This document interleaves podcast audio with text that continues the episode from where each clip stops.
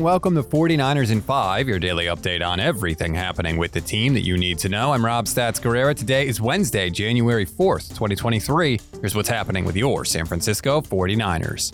Yesterday was an off day for the team, of course, but luckily, Brock Purdy was a guest with Murph and Mac on KNBR. I have listened to the whole thing, so you don't have to. I've picked out the choice cuts for you. Of course, I know you're very busy. First up, here was Brock's take on overcoming a 10 point deficit against the Raiders. Obviously, it's something that I think we, we really needed and what I needed.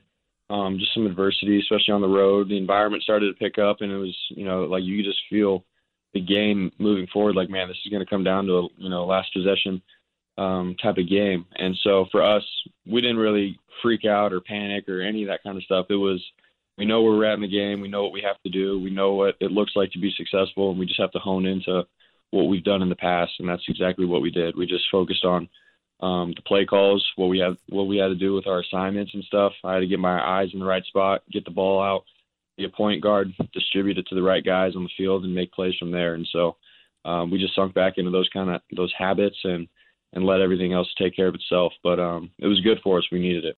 So far, he's been able to check all the boxes put in front of him, and it's been incredible to watch. He was also asked about his personality on the field and if he's a cocky guy. Off the field and everything, like I'm a faith-based guy, you know, so I don't, I'm not about myself. Um, the whole the whole image of being a quarterback and like I just I like to spread love to my teammates and the people that have helped me get to where I'm at. But I mean, right when you get on the field, man, like I'm a competitor and um, that's what my job is. You know, I have to lead guys and, and do what I can to put up points on the board. And if that's you know show some some emotion and, and some drive for my guys to feed off of, then then so be it. Then I'll do it. So um, that's sort of just how I look at it. But um, you know, I don't go into the game or think you know I'm that guy or anything like that. It's you know how can I help my team win and and just bring some fire and passion to everyone.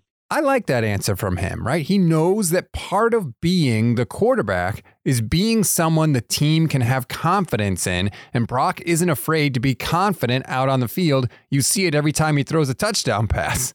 That said, of course, this whole situation has to be a little hard to believe, even for him.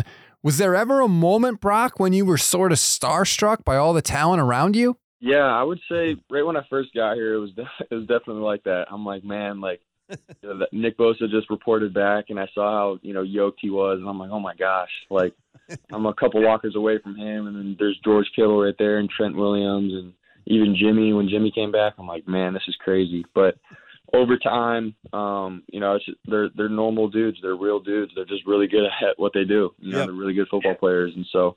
Um, I would say like even going out in the field and like throwing with you know Brandon Aiyuk and Deebo, it like makes you better. You know, you have to you know elevate your game and so it's helped me out. But um at the same time i do like take it in like you know you play against a guy like tom brady or all these other stars on the other teams and it's cool to reflect and take a moment. It's like man like i just played against that guy and it's pretty cool that's just a really honest human answer, right? Awestruck at first, and then he realized, like he said, they're just regular people who are really good at what they do. It's really hard not to like Brock Purdy. He seems like a very likable guy.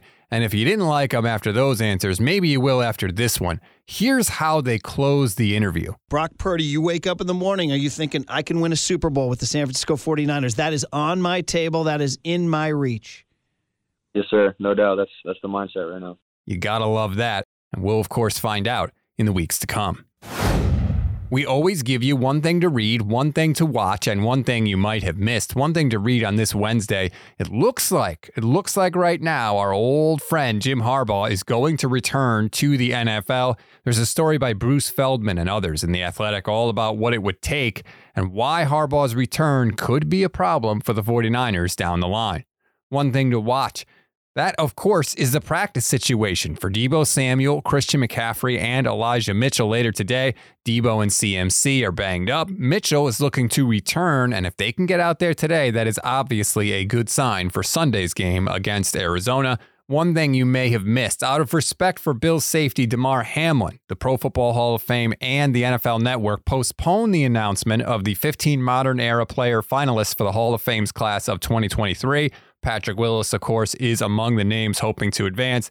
That announcement is tentatively scheduled for tonight at 5 p.m. Pacific. That's a wrap on today's 49ers in 5. Please rate, review, and follow the Niners Nation Podcast Network. Enjoy your Wednesday. Everybody stay tuned for the Shanaplan with Kyle Posey and Akash Anavarathan. I'm Rob Stats Guerrera. We'll talk tomorrow.